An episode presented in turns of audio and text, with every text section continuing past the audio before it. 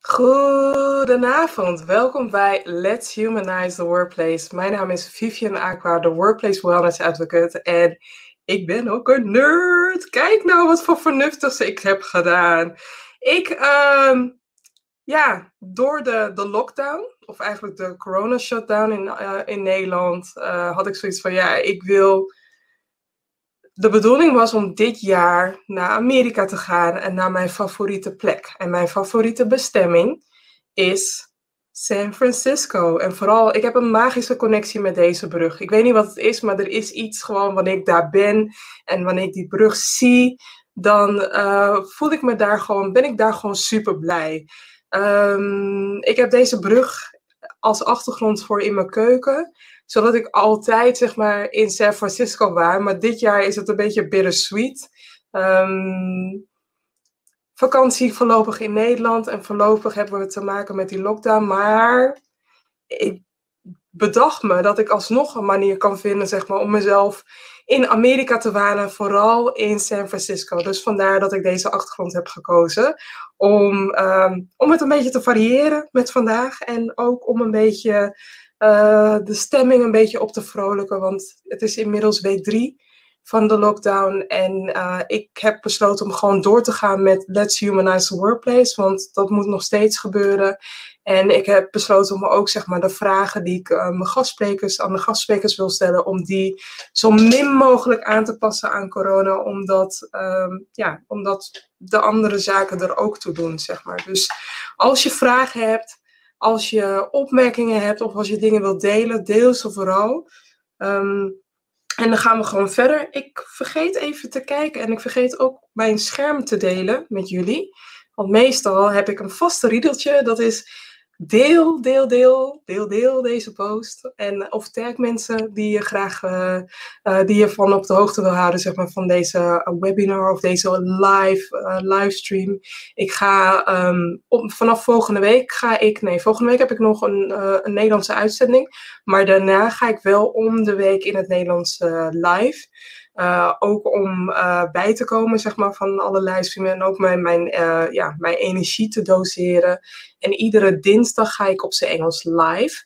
En ja, dat heeft ook met te maken met Let's Humanize the Workplace. Ik maak aan het einde van de uitzending bekend wie ik volgende week ga spreken. Dus stay tuned. En voor de mensen die op LinkedIn kijken, kunnen jullie mij goed... Komen, oh, oh, ik kan mezelf goed horen. Mijn, ja, mijn energie dat is heel fijn. Ik kan mezelf goed horen. Dat is altijd een goede test. Kan je alles ook goed zien? Laat het me weten. Als je mee wil doen, gezellig mee wil doen. Uh, je weet dat ik altijd standaard een shout-out doe. En als dit je eerste keer is, weet ook dat ik je gewoon betrek zeg maar, bij deze uitzending. Dus um, ik zal zeker een shout-out doen. Um, Team Live, dit sla ik even over. Ik wilde stilstaan bij dit artikel in de Volkskrant. En dat heeft ermee te maken dat um, normaliter hebben ouders voor corona al een uitdaging om niet zozeer een balans te vinden, maar om een work-life integratie te vinden, zeg maar, tussen werk en tussen hun leven en ook het opvoeden van de kinderen. Maar nu, deze situatie met corona, is het wel zo dat we vanuit huis uh, aan de slag moeten gaan. We zijn tevens ook mantelzorger, we zijn tevens ook lerares of leraren. En uh, dit artikel geeft aan, zeg maar, dat er uh, helaas nog werknemers, uh, dat er helaas nog werknemers zijn die te maken hebben met onbegrip vanuit de organisatie. En daar wil ik bij stilstaan dat je kan nu niet van je mensen 100% verlangen. Wat je wel kan verlangen, is dat jullie beide beste doen, het beste doen gezien de omstandigheden en daar ook rekening met elkaar gaan houden. Dus laten we alsjeblieft rekening met elkaar houden. Um, ik wil een klein stukje op uh, voorlezen. Um, sommige ouders moeten tijdens een conference call een ruzie zoeken of helpen met een rekensom die hun kind niet snapt. De taken zo verdelen dat je het met de partner de helft van de dag werkt en de andere helft thuisonderwijs geeft om vervolgens s'avonds allebei nog de verloren uren van de werkgever goed te maken. Dat is niet optimaal, want mensen branden op hierdoor. En mocht je dit artikel willen uh, lezen, ik zal zeker hierna na de uitzending een link delen, zodat je het volledige artikel wil lezen.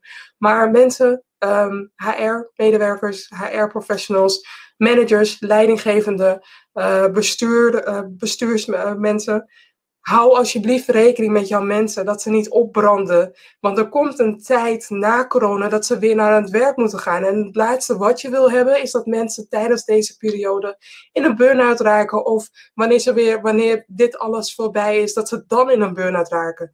Dus let alsjeblieft goed op de mensen. Alsjeblieft. Ik blijf dit plaatje delen omdat het heel belangrijk is om te weten dat thuiswerken, de thuiswerksituatie nu eenmaal anders is. Vooral als het zo opgelegd wordt. Vooral als er zo een situatie is ontstaan, zeg maar, waarbij, je, waarbij thuiswerken nu het nieuwe normaal is. Dit onderzoek is een tijdje terug gedaan, zeg maar, waarbij je kan zien dat communicatie, samenwerken, dat er daar nog strubbelingen mee zijn. Er zijn tools om, om dit te verbeteren. Er zijn natuurlijk tips om dit te verbeteren. Maar vergeet ook niet eenzaamheid. Uh, vooral als jij een sociaal mens bent of een sociaal dier bent en je haalt heel veel voldoening uit je werk, zorg ervoor dat je met je mensen in contact blijft. En om uh, meer tips en tricks te delen, heb ik ervoor gezorgd zeg maar, om een event aan te maken. Ik geef uh, twee Engelse events en daarna geef ik dan twee uh, Nederlandse events. Dus wil je hier meer over weten, hoe je gezond aan de slag kan gaan met thuiswerken. Er is een uh, medewerkerseditie en er is een managerseditie. Waar moeten managers uh, rekening mee houden, zodat zij ja, hun medewerkers gewoon vitaal kunnen houden, zeg maar. Dus ga naar bit.ly uh, bit.ly slash eventvlv. En dit volgende plaatje is een haakje naar mijn gastspreker. En ik wil haar eigenlijk omhoog halen voordat ik hier verder op inga, want dan kunnen we het een en ander bespreken. Dus um, even kijken, even in de solo formaat. Eileen Oud. Zij is een blogger en de spreker van Pretty Business. En voor de mensen die haar niet kennen, zoek haar op op Twitter, op Instagram, op Facebook, want ze blogt over bedrijfskleding. En Pretty Business is de enige blog in Nederland dat zich focust op zakelijke mode, uiterlijke verzorging en werkkleding voor dames en heren. Welkom Eileen. Hi, dankjewel. Ja, ik, uh, ik heb dit niet met je besproken. Maar ik vond het toch wel een toepasselijke, um, toepasselijke post. Zeg maar twee posts die ik op uh, Instagram heb gevonden. Eentje is van een rolmodel, Mindy Kaling. Um, zij is een actrice die gewoon rustig laat zien hoe je boven business, business casual kan zijn. En hoe je aan de onderkant gewoon in je, ja, in je training of in je pyjama broek of in je joggingbroek zit. Zoals ik dat nu zit. Ik heb, boven heb ik gewoon mijn business casual of mijn casual outfit. En ik draag gewoon eigenlijk gewoon mijn joggingbroek hieronder om het voor mezelf makkelijk te maken. Dus dit is mijn work from home fashion. Heb jij een work from home fashion? toevallig, ik heb echt voor mezelf een hele belangrijke regel. En dat is, ga ik thuis werken, trek ik gewoon de kleding aan.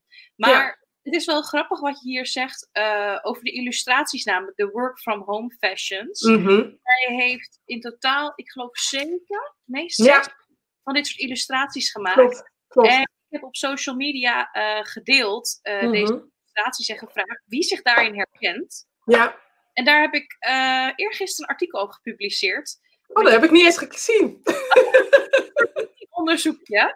En dan kun je dus zien uh, waarin mensen zich het meeste herkennen. Ja. Uh, de, hier zie je bijvoorbeeld inderdaad heel goed de, ja, een soort van kleed over je heen. Nou ja, mhm. dat is bijvoorbeeld iets wat weinig mensen zich in herkenden. Maar ik weet zo even uit mijn hoofd. Vooral de rechterillustratie was uh, herkenbaar. Welke is dat? Is dat met de trui? Met de trui of deze? Ja, die. Ja, voor mij. Die. Ja, ja, ja. ja. Oké, okay, deze, de slobber uh, variant, zeg maar. Ja, ik kan wel eerlijk zeggen dat sommige zijn ook wat, laten we zeggen, wat bloter. En sommige zijn wat gekker. Of, maar deze zijn nog redelijk ja, acceptabel. Maar ja, ja, ja, zeker. Nee, ik ben thuis. Is het of dit? En anders is het een combinatie uh, tussen die twee, zeg maar. En uh, vooral als ik niet mijn livestreams heb. Uh, wat ik wel doe, is ik kleed me wel, zeg maar, aan de bovenkant. Wat ik zei, kleed ik me behoorlijk. Omdat ik heb vooral nu veel meer videocalls. En het laatste wat je wil is dat mensen het idee hebben van oké, maar die komt net out of bed, right? Ja, ja. Nee, dat klopt. Ehm, maar ik geloof er zelf vooral heel erg in dat de kleding die je aantrekt er eigenlijk voor zorgt dat je ook in een bepaalde mood zit, hè? Ja. Ja. En werkmodus zit. En ehm, dat is hetzelfde als jezelf opmaken, je haar doen, weet je wel, misschien een sieraadje in. Het zorgt er wel voor dat je weer even aanstaat. Ja, en, klopt. Ja, op die reden dan, ja, kijk, nu heb ik, omdat ik in het live ga, ik heb wel eventjes een beetje wat op mijn uh, poedertje op gedaan. Normaal gesproken doe ik dan alleen maar mijn wenkbrauwen en mijn uh, ogen. Mm -hmm. Het zorgt voor een beetje een werkmodus, toch? Oké, okay, en ben ik aan? Het is voor iedereen anders, hè? Het is voor iedereen anders wat, wat aan is. Kijk, voor mij is mijn mascara aan. Het kan bij jou zijn dat bijvoorbeeld dat je zegt van, ik heb een doek in mijn haar. Dat is voor mij de mm -hmm.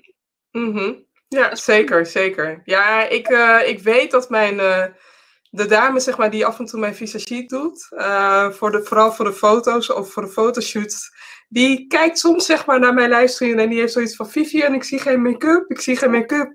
Maar ik, ik ben van het praktische. Ik heb mijn make-up op vaste momenten. Wanneer ik echt op het podium sta, dan doe ik een beetje mijn make-up op. Maar ik heb zoiets van, ja, mijn wenkjes zijn gedaan. Mijn, uh, mijn wimpers zijn gedaan. En een beetje, you know, een beetje lipgloss om een beetje aan te zijn. En, en ik zet wat meer energie in mijn haar. Om zo, zeg maar, mijn kracht uit te stralen. Dus, uh, dus dat, ja. Dat is ook voor iedereen anders. En ja, klopt. Weet je, je kan niet iedereen over één kam scheren en zeggen iedereen moet dit of iedereen moet dat. Mm -hmm. Je eigen manier. En kom op, het springt er toch ook uit, je haar. Dankjewel, dankjewel, dankjewel. Ik wilde eigenlijk, ik ga meteen eigenlijk de eerste vraag stellen. Wat is jouw connectie met humanizing the workplace? Nou, het is natuurlijk de vraag hè, hoe je die term interpreteert. Als je het hebt over Mhm. humanizing, denk ik eigenlijk het menselijk maken van de werkplek. Mhm. Mijn specialiteit is, uh, ik zeg altijd zakelijke mode en werkkleding. Dus dat kunnen ook uniform of bedrijfskleding zijn. Um, een van de dingen die mij heel erg irriteren vaak in, in de media is dat het juist niet menselijk wordt gebracht. Bedrijfskleding of Ja. uh, zakelijke kleding heb je het over? Allebei, allebei. Zeker zakelijke kleding, dat wordt heel Mhm. vaak weggezet als iets dat ze zeggen van, uh, um, ja, dat, weet je, dat is afstandelijk en um, uh, ik weet nog uh, een hele tijd geleden dat een bekende styliste bijvoorbeeld had een boek over zakelijke mode geschreven. Die had gekocht Mhm. met een zakenvrouw kleedt zich niet frivol. Oh, Ja, ik was ook bij die boekpresentatie toen uh, geweest. ja. Tijdens de presentatie had ik ook wel door dat het niet helemaal mijn stijl was. Ik vind uh, dat er veel te zwart-wit wordt gekeken. Naar ja, nou ja, Ja, ja, is ook zo. Nee, ik ben het, ik ben het helemaal met je eens. En hoezo frivol? Uh, kan je even misschien toelichten van wat, wat frivol inhoudt, zeg maar? Is dat te luchtig? Is dat... Uh, niet uh, groot. Um, mhm. Maar wat hij toen de tijd zei, is dat voor hem was frivol iets vrolijks, iets kleurrijks, iets met ditjes en datjes. En dat kan niet met zakelijke kleding? Ja, die zei, een zakenvrouw kleedt zich niet zo. En ja, dat heeft... Kijk, voor iedereen heeft zijn eigen stijl, zijn eigen... Mhm. En ik vind het zelf ook altijd... Uh, ja, bijna ieder artikel probeer ik ook te hameren met wat ik ook schrijf. Het is altijd afhankelijk van de persoon, van de Ja. branche, wat je functie is, maar ook wat je eigen doel is. Kijk, op het moment dat jij, uh, noem maar wat, een zakenvrouw bent en uh, bijvoorbeeld, noem maar wat, een les moet geven aan een klas als onderdeel van je Mhm. werk, dan is het misschien juist wel heel slim om een leuk kleurtje aan te trekken of iets dat een beetje vrolijkheid uitstraalt. Want je wil zorgen dat de leerlingen je toegankelijk vinden. Ja. ja. Nou, ik denk dat uh, het zakelijk leven ook wel die toegankelijkheid kan gebruiken. In plaats van de serieuze uh, looks en blik, zeg maar. Ja. ja. maar er is ook zoveel meer mogelijk als het mm gaat -hmm. om zakelijke mode, werkkleding. En ja, het is, het is zoiets waar je zoveel mee kan experimenteren. En heel veel mm -hmm. mensen hebben alleen maar dat beeld van dat letterlijk zwart-wit pak. Ja. is ja. zo meer.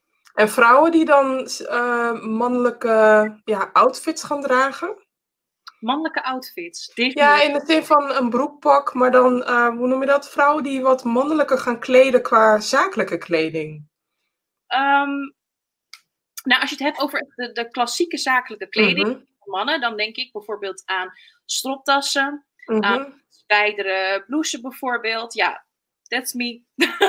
ik draag heel graag stropdassen, pochetjes, uh, allerlei accessoires die officieel, zeg maar, voor de man zijn. Alleen, mhm. ik doe dat omdat ik het sowieso leuk vind. Maar daarnaast heb ik ook zoiets van, er is zo weinig voor vrouwen, hè, als het gaat om zakelijk. Vind jij ook niet?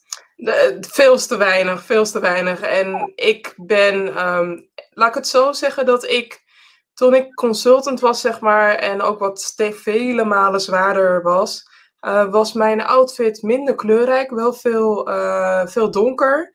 En ik heb één ding met mezelf afgesproken, ook sinds dat ik Orlando heb, is ik draag zoveel mogelijk kleurrijk. Dus zwart, ik heb wel zwarte dingen, maar nooit zwarte, ja, nooit zwarte blouses, zwarte uh, hemden, omdat ik daarmee niet kan, kan shinen, zeg maar. En uh, voor mij, wat, wat mensen tegen mij aanhouden, is rood. Daar haalde ik mijn kracht uit. Dus ik heb, uh, ik heb hier en daar rode jurkjes. Ik draag ze niet al te vaak, omdat ze soms ook het een en ander op een ander gebied teweeg brengt, zeg maar. Maar ik vind het heel krachtig om in rood, vooral in een broekpak of in een jurk, te kunnen shinen op podium. Ja. ja. Nou, ik begrijp je als geen ander. ik heb mijn haar rood, mijn muur in mijn woonkamer. en blouse. Ik hou van rood. Hoor je mij? Ik denk trouwens net pas dat ik mijn oordopjes vergeten ben in te doen. Hoor jij mij wel goed? Perfect, perfect. Oké. Perfect, perfect. Ja. Ook echt gewoon stilgemaakt en in de, de duim ademen. Dus, uh. Goed, goed zo, goed zo. Onze, de volgende vraag die ik wilde uitstellen. Uitslag door bedrijfskleding. Ik had een artikel gelezen van een, een luchtvaartmaatschappij. Uh, waarbij de, de, de, de mensen, de medewerkers, last hadden van uitslag. Um, wat, is er iets wat de organisaties kunnen doen om dit bij hun medewerkers te kunnen voorkomen? Nou, dit was wel echt een heel uniek uh, verhaal. Mm -hmm. het gaat over de luchtvaartbranche. Mm -hmm. om Delta Airlines. En Delta Airlines uh, die heeft inderdaad uniformen die voor uitslag hebben gezorgd. Het lastige is aan dit hele verhaal dat er dan allemaal testen worden gedaan. Hè? Want uh, er wordt gekeken van, eh, er zitten chemicaliën in. En het lastige aan dit soort dingen is dus dat die testen worden gedaan. Die zeggen dan van nee, er is niks aan de hand. Maar op het mhm. moment dat de medewerkers aangeven van wij krijgen uitslag. Dan is het dus tussen de een en de andere partij. Hè, ja. En uiteindelijk uh, is het dus uiteindelijk ja, van de luchtvaartmaatschappij die zegt van nou ja, oké, dan trekken we het maar in. Um, maar dit is iets wat wel een paar keer eerder is gebeurd in de luchtvaart. En nu schijnt het, er, er lopen nog onderzoeken naar, nu schijnt het te maken te hebben met het feit dat je in de lucht een andere luchtdruk hebt. Mm -hmm. Een andere luchtcirculatie op gewone werkplekken. Um, deze mensen bewegen ook relatief veel meer dan ja. mensen die normaal gesproken in bedrijfskleding lopen. Uh, omdat ze natuurlijk eigenlijk constant in beweging zijn. Waardoor je dus ook meer transpiratie hebt.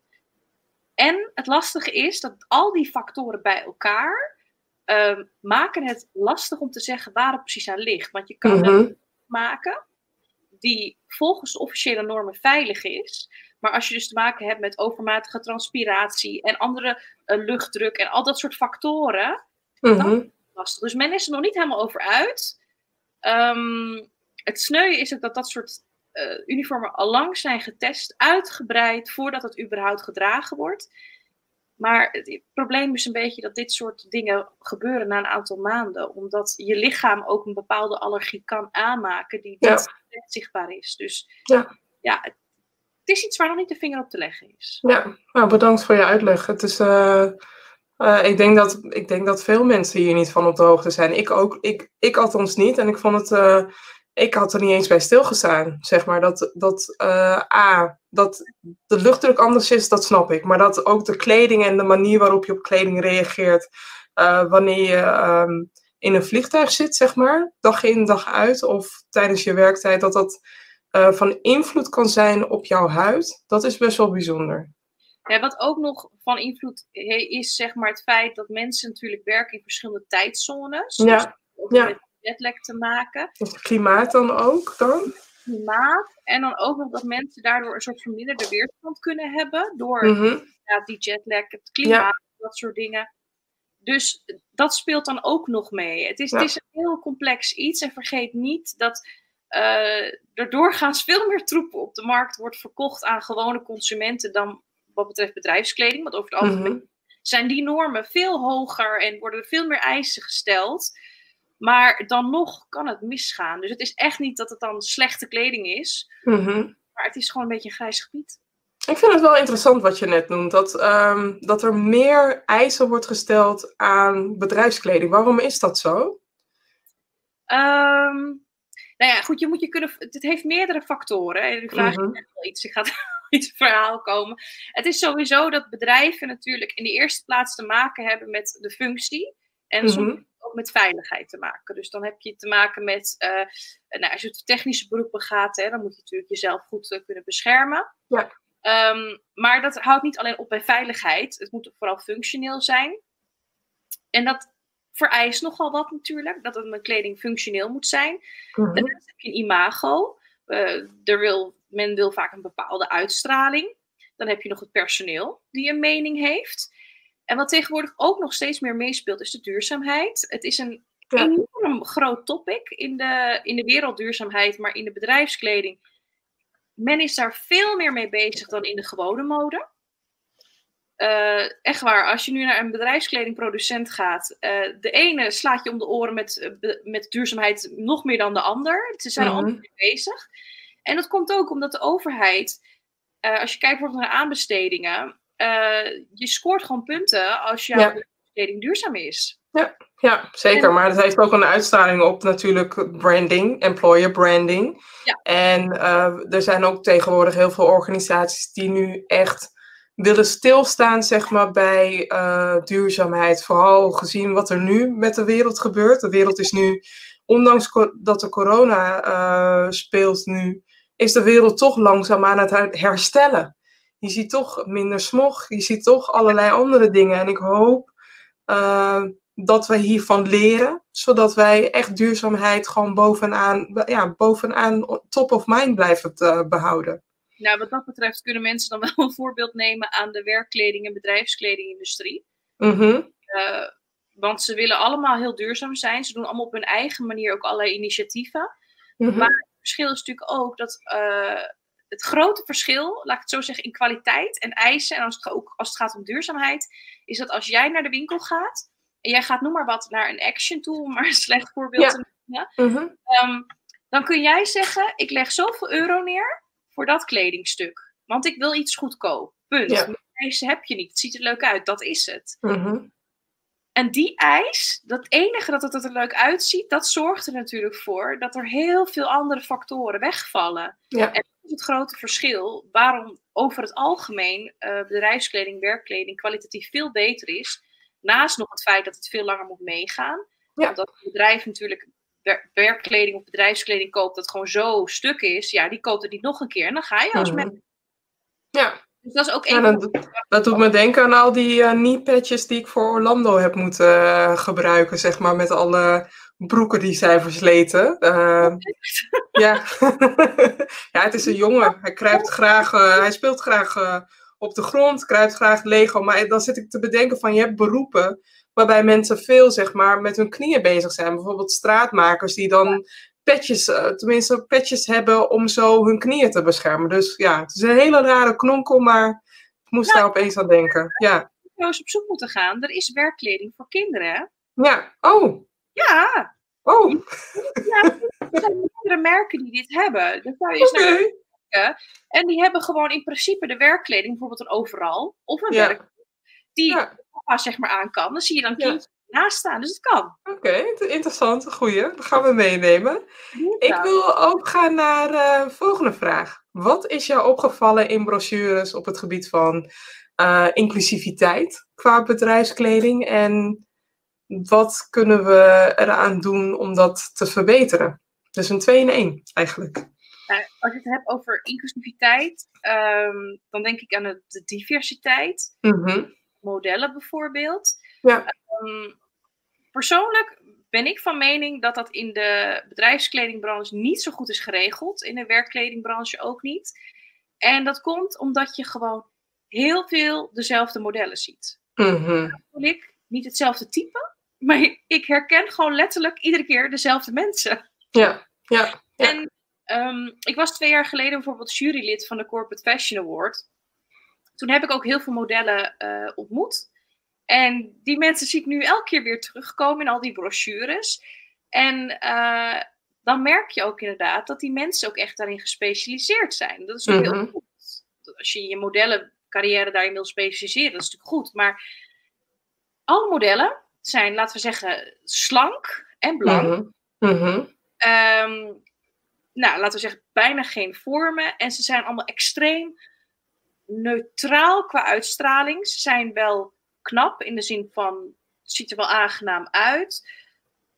Maar het is zo niet divers. Nee, dus de vertegenwoordiging van uh, de gemiddelde bevolkingsgroep hier in Nederland zie ik er niet in terug, laat ik het zo zeggen. Ja. Nee, daarin vind ik de mode, op dit moment de modebranche, weer veel meer vooruitlopen. Mm -hmm. Wat ik echt super goed vind, is dat Hunkemuller eindelijk nu een vollere vrouw laat zien. Ja, ja, klopt. Thank God. Ja. En dan denk ik, nou, ze zijn wel rijkelijk laat, maar ze doen het in ieder geval. Mhm. En dat zie je in de bedrijfskleding dus niet. En het rare daaraan is, de bedrijfskleding heeft juist al die grotere maten. Ja, ja want ze moeten al hun medewerkers kunnen bedienen. Dus ja. Gaat het vanaf maat uh, eh, 34 of 36 tot en met maat 54? En dan denk ik, waarom zien wij dan alleen die 36? Ja, ja. Een interessante voor de mensen die zich bezighouden met bedrijfskleding. Ik ben benieuwd, wil je, of, of je beantwoordt de vraag aan Eileen. Maar um, weet wel zeg maar, dat we naar een, een wereld toe gaan, of tenminste de, de samenstelling wordt veel diverser. Um, ik vind het fijn. Ik ben 1,86 meter. Ik ben, uh, laten we zeggen, vol slank. En um, ik kan in Nederland niet mijn kleding kopen, juist omdat ik gewoon extreem lange benen heb. En ik moet daarvoor naar Amerika toe gaan. Kom ik wel af en toe met drie koffers terug. De mensen van de douane, alsjeblieft, vergeet dit gezicht. ik kom met koffers terug, omdat ik daar mijn kleding, mijn zakelijke kleding, maar ook mijn casual kleding daar het beste kan, kan shoppen. Zeg maar. Ik kan hier niet naar de, de standaard kledingwinkels, omdat A, mijn armen te lang zijn, B, mijn uh, benen te lang zijn en C, ik ben gewoon veel te lang om in een uh, pashokje te passen, bij wijze van. Maar heb jij je wel eens verdiept in bedrijfskleding? Nee, maar ik denk dat ik na vandaag uh, dat wel zou moeten doen. ik kan vertellen. Kijk, ja. ik niet zo lang. Ja met wat meer vormen. Ja. Die echt, daarvoor is bedrijfskleding een uitkomst. Die kan je nog zo meteen mm nog wel wat linkjes doorsturen. Ja, graag, graag. Uh, want bedrijfskleding, het voordeel daarvan is, is dat bedrijfskleding ook, als je gaat kijken naar lengtes van broeken bijvoorbeeld, die hebben er rekening mee. Ja. De ene langer is, de andere niet. Sommige, die hebben gewoon echt serieus 5, 6 centimeter aan de binnenkant, zodat je het gewoon kan Heerlijk.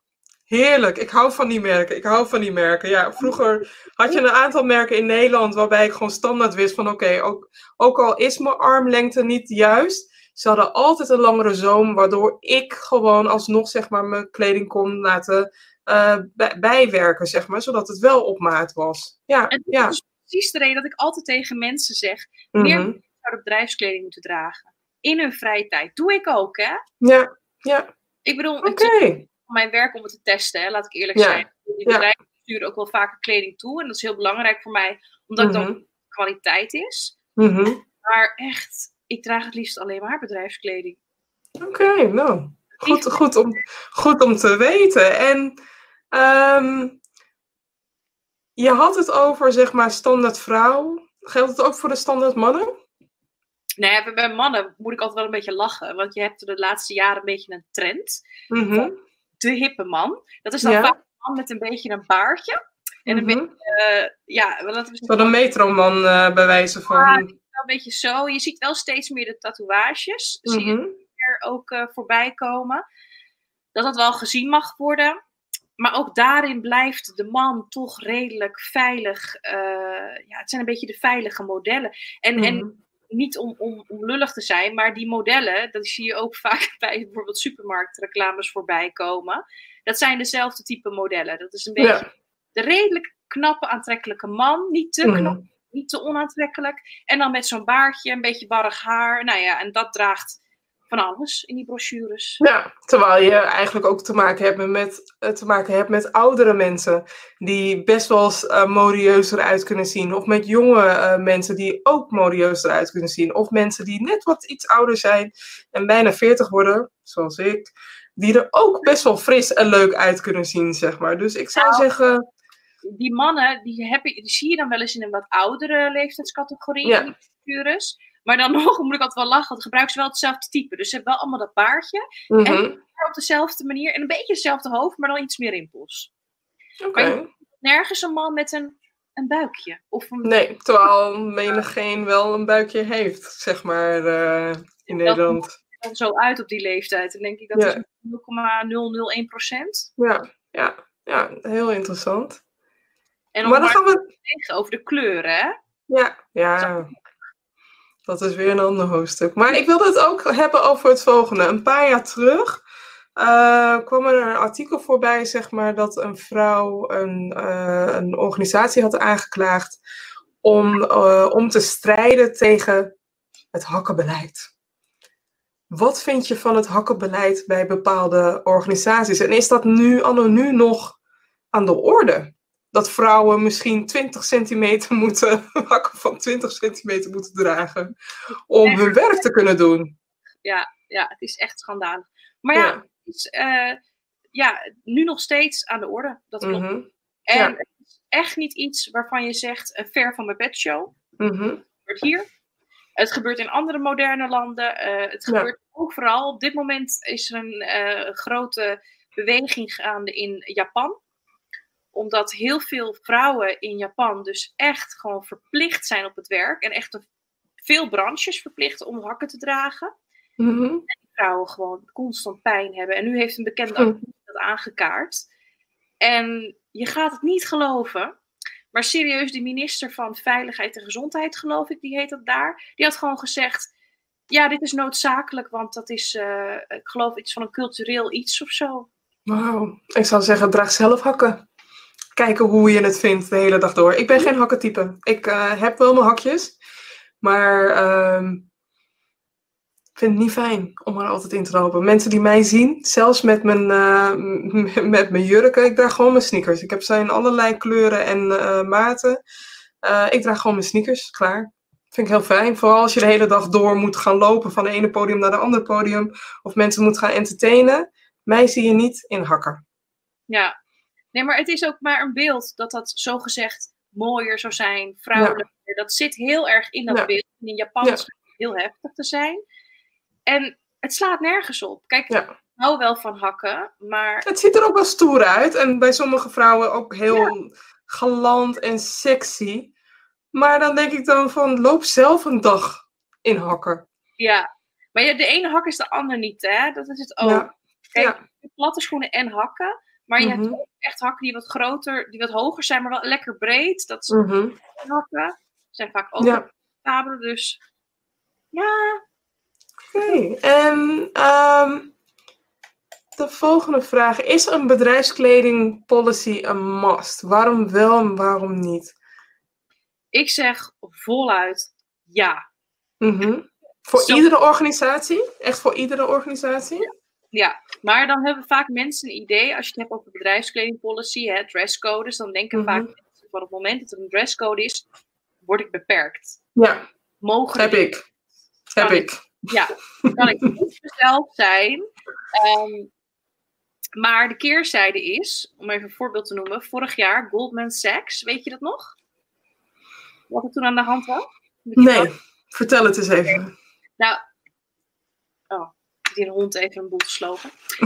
ik hoor niks. um, Goldman Sachs, die bank, uh, die mm -hmm. echt een strakke pakkencultuur en netjes en formeel. En die had ineens gezegd, we versoepelen de dresscode. Oh. En, uh, ja, en iedereen mag zelf weten hoe die zich kleedt. Nou, heel veel mensen roepen vaak, zonder na te denken, ja, ik wil ook een soepele dresscode, lekker casual. Maar wat is het gevolg wanneer ja. je organisatie zegt? Ze zeiden letterlijk, mensen weten wel hoe ze zich moeten kleden. Ik snap je. Dus er kwamen mensen met Bermuda-broeken bij, bij wijze van naar het werk. Mensen waren in paniek. Oh. Ja, mensen wisten niet, want dan kom je op een grijs gebied. En in Mhm. dat geval is het grijs gebied heel groot. Want het is in principe dit. En nu ineens, we weten het niet. Mhm. En dat is de reden, onder andere, waarom ik echt ben voor bedrijfskleding policy. Ik ben ook Mhm. van. Heel veel werkgevers zeggen bijvoorbeeld: ehm, ja, die mensen, dan kom ik wel eens bij bedrijven, die dragen gewoon slippers. Dat kan toch niet? En dan zeg Ja. ik: maar heb jij een dresscode? Nee. Maar dat kan toch niet? Ik zeg: ja, dat vind jij. Als jij een dresscode hebt, dan kun je toch niet iemand aanspreken op het feit dat diegene iets draagt wat jij niet oké vindt. Dat is waar. Dat is waar. Dat geldt zelfs op mijn kantoor. Is mijn buurman, die heeft af en toe wel eens een stagiaire. Zegt hij nou, Eileen, dit kan niet. En dan denk ik, Oh, sorry, dat was even een, eh, een kink in de kabel. Maar je had het over de stagiaire. ja, en dan, ehm, en dan zegt hij, ja, die heeft iets aan wat echt niet kan. En dan zeg ik, Ja. ja, oké, dat snap ik, maar waar staat dat? Ja. En dat is de reden. En bedrijfscode code policy, maakt niet uit hoe het eruit ziet. Maakt niet uit. Maar betekent, betekent dit nu dat eh, bedrijven, want ehm, ik kom wel eens in landen, voor, ik ben vorig jaar bijvoorbeeld naar Berlijn geweest en ik vond het daar zo verademend dat er zoveel mensen rondliepen in tatoeages en er gewoon ook zakelijk uitzien. Terwijl hier in Nederland is het not done om je tatoeages zichtbaar te hebben, bijvoorbeeld. Ja, dat is wel iets dat steeds meer wordt geaccepteerd hoor. Er zijn ook Mhm. onderzoeken naar gedaan dat dat echt bij vrouwen zelfs kan het in het voordeel werken, is gebleken uit onderzoek. Oh, dan zet ik er nog één. Het heeft ook weer met de hoeveelheid te maken. Als je dus Ja. echt heel veel hebben, dan kan het overweldigend zijn. Maar het onderzoek Mhm. blijkt dat vrouwen die een aantal tatoeages hebben, juist als sterk en zelfstandig overkomen en krachtig. Dus Ik eh, voel het helemaal. Ik, ik heb er twee. Ik heb geen behoefte om er nog meer te zetten. Het was al pijnlijk genoeg. maar eh, wat zeg je? het is zichtbaar. Ik heb er één hier. Oké. Dat heb ik bewust gedaan. Omdat ik dan zo zeg maar mijn, eh, mijn mouw eh eroverheen kan doen. En ik heb het ook bewust gedaan om het aan de linkerkant te houden. Want ik schud nou eenmaal, ja, wanneer we eenmaal weer ons handen mogen schudden, schud ik met rechts. Dus dan valt het minder op. Het is, nee, ze zijn niet zichtbaar, maar op het moment dat ik me zomers zou kleden, dan zou je beide tatoeages wat meer beter kunnen zien, zeg maar. Ja. Extra krachtige vrouw. Ik voel hem helemaal, dankjewel. Dankjewel. En jij dan? Heb jij tatoeages? Een heel kleintje. Op een plek die niemand ziet. Oké, ik ga daar niks over vragen. Nee, ik iemand, ik heb wel een tatoeage en het is een Mhm. klein staat voor Mhm. vrijheid. Alleen ik ben iemand die vindt, voor mij is een tatoeage echt iets voor mij. Ja. Ik, ik wil hem gewoon niet laten zien aan anderen, omdat het gewoon voor mij is. Snap ik, snap ik. Ik ben aan de laatste vraag. En ik had eigenlijk een foutje in de mail. Ik had gezegd 2035, maar ik bedoelde 2025. Wat is jouw wens voor ja, over vijf jaar in zaken humanizing the workplace en bedrijfskleding? Waar moeten bedrijven aan denken? Waar moeten organisaties die bedrijfskleding maken aan denken? Om het wat menselijker te maken op de werkplek? Goeie vraag. Nou, ik denk sowieso, waar we het net over hadden, de modellen, hè? Mhm. laten zien dat er meer mensen zijn dan alleen. Ze hebben nu al twee modellen. Ja, oh! I'm working on it. Maar eh, ja, nee, ik, vind het heel belangrijk. Ik heb Ja. trouwens zelf wel eens gebruikt in een artikel ehm, van een pak. En dan heb Mhm. ik naast de foto gezet van waarmee dat pak geadverteerd is. Met een hele Ja. slanke dame. Ja. En dan zit mij ernaast. En eh, ik had van dat pak geloof ik maat 48. Mhm. En toen had ik van tevoren bijvoorbeeld gevraagd op Instagram met een foto, zonder het model erbij, wat voor maat pak zal ik aan hebben? Ja, Iedereen schatte het slanker in. En Ja. dat pak maakt me ook heel slank. Maar om te laten zien, hè, dat kan bij verschillende mensen leuk staan. En dat zou ik wel vaker willen zien. ja, ja. Ja, je, ziet al, je ziet ook zeg maar in de fashion world, ehm, eh, ehm, ja, ik, ja ik, zeg, ik noem ze gewoon ASOS bijvoorbeeld. Ehm, die zijn voor mij als een voorbeeld, vind ik heel mooi, omdat ze uh, kleding laten zien op diverse groottes. Hebben, uh, voor de curvy hebben ze een, een, dame die, dat, die dezelfde kleding draagt. Maar ze hebben ook iemand die, lange, die lang is en die kleding draagt, maar ook petit die kleding draagt, zeg maar. Je hebt gewoon diverse vrouwen en steeds wisselende vrouwen, waarbij je echt kan zien hoe iets valt, hoe iets gedragen wordt. En ze dragen geen stokking, zodat je niet kan zien dat er, uh, ja, je kan gewoon alles zien. Je kan echt alles zien. En dat geeft voor mij, is dat heel fijn om dat te zien, zodat ik weet hoe uh, de kleding valt. Ja, dat ben ik helemaal met je eens. En ook als je naar die modellen kijkt, mm -hmm. ook een gewoon mens. Ja. Het zijn geen, weet je, het zijn geen ja. fancy, het zijn gewone modellen, gewone mensen.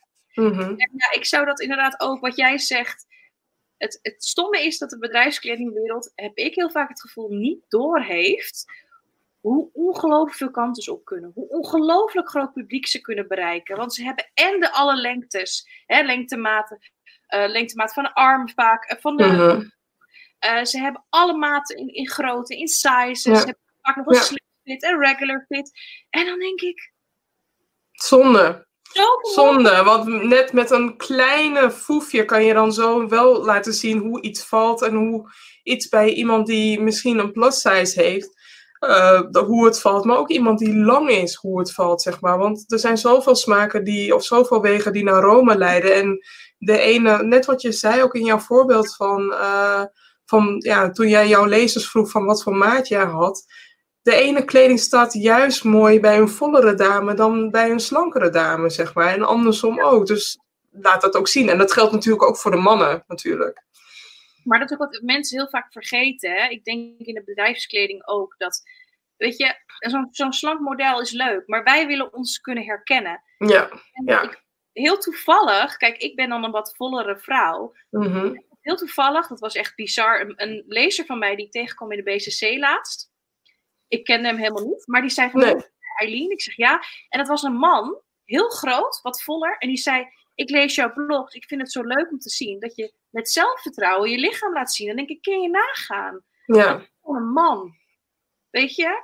En die kijkt dan naar een vrouw van, hé, hey, die heeft zelfvertrouwen. Dan denk ik, waarom zien we niet meer mannen en vrouwen die wat voller ja, zijn? Ja, ja dat, dat, brengt mij ook terug, zeg maar, naar de, het interview die ik met uh, Arno Peperkorn had dat het heel erg belangrijk is om jezelf te kunnen terugzien in de media. En de media, brochures, uh, online. Uh, je hebt dan eenmaal te maken zeg maar, met een diverse publiek. En hoe eerder je uh, gebruik maakt van de diversiteit, hoe eerder je ook genoemd zal worden dat jij een divers publiek bedient. Ja. En ik denk dat het een kwestie van tijd is voordat uh, bedrijven dit doorhebben. Maar de bedrijven die het wel snappen en die zien dat niet alleen duurzaamheid in kleding, maar je laat ook duurzaamheid in de mens naar voren komen op het moment dat je verschillende mensen laat zien. Het is een stukje acceptatie, dat je laat zien ja. dat je mensen bijvoorbeeld accepteert. Mm -hmm. En dat is hetzelfde met tatoeages. Bijvoorbeeld Ja. het Duitse merk Grive, het Ja. wijsmerk, Mhm. die nu in hun brochures echt mensen met allemaal tatoeages zien. Heerlijk, fijn. En het zijn Ja. hele leuke mensen, maar ook vrouwen met kort stekeltjes haar, weet je. Mhm. Totaal anders, maar dat is wel heel uniek, hè? Ja. Dat zien wij ja. En door uniek te zijn val je wel op. Ik wil je bedanken voor deze uitzending, Eileen. En eh, mocht je achteraf ook nog vragen hebben aan Eileen, stel ze gerust. Eh, en anders kan je haar vinden via haar Instagram, Twitter of op Facebook of via haar blog. Eh, Google haar, Eileen eh, Pretty Business. Dan vind je haar zeker, want ja, ze is de enige dame, blogger, Nederlandse blogger zeg maar, die praat over bedrijfskleding. Dus als je vragen hebt over bedrijfskleding, bij En daarbuiten trouwens ook buiten Nederland. die dame. bij die dame moet je zijn. Dankjewel, Eileen. Ik ga nog even afronden, dus blijf alsjeblieft hangen en dan eh, rond ik even af. Ik heb de volgende sprekers voor volgende week. Dus aanstaande dinsdag spreek ik eh Nate Gugia. En dan gaan we het hebben over employer branding in a new normal of work. De nieuwe normaal. Dus ik ga het hebben zeg maar, over employer branding en onze nieuwe situatie. Namelijk employer branding tijdens corona-periode. En daarna spreek ik ook nog een andere dame. Um, een tipje van de sluier. Dit wordt een hele, hele, hele, hele persoonlijke uh, ja, interview, omdat Angela Loy, zij is mijn accountability partner. En we gaan uh, beide zeg maar, een tipje van de sluier delen door achter de schermen te kijken naar onze groei, maar ook onze samenwerking en wat we van elkaar hebben geleerd. En dat gaan we volgende week donderdag delen. Mocht je vragen hebben, mocht je vragen hebben zeg maar, over wie ik ben, mocht je vragen hebben aan Eileen, stel ze gerust, zodat we ze kunnen beantwoorden. En ik kijk er naar uit om je volgende week te zien. Het zij op dinsdag en anders op donderdag. Ik ben Vivian Aqua, de Workplace Wellness Advocate en ook stiekem een nerd. Um, ik waan me nu een beetje in San Francisco, maar ik zit rustig in Amsterdam uh, te chillen en dit interview te doen. Dus dankjewel en tot de volgende keer. Doeg!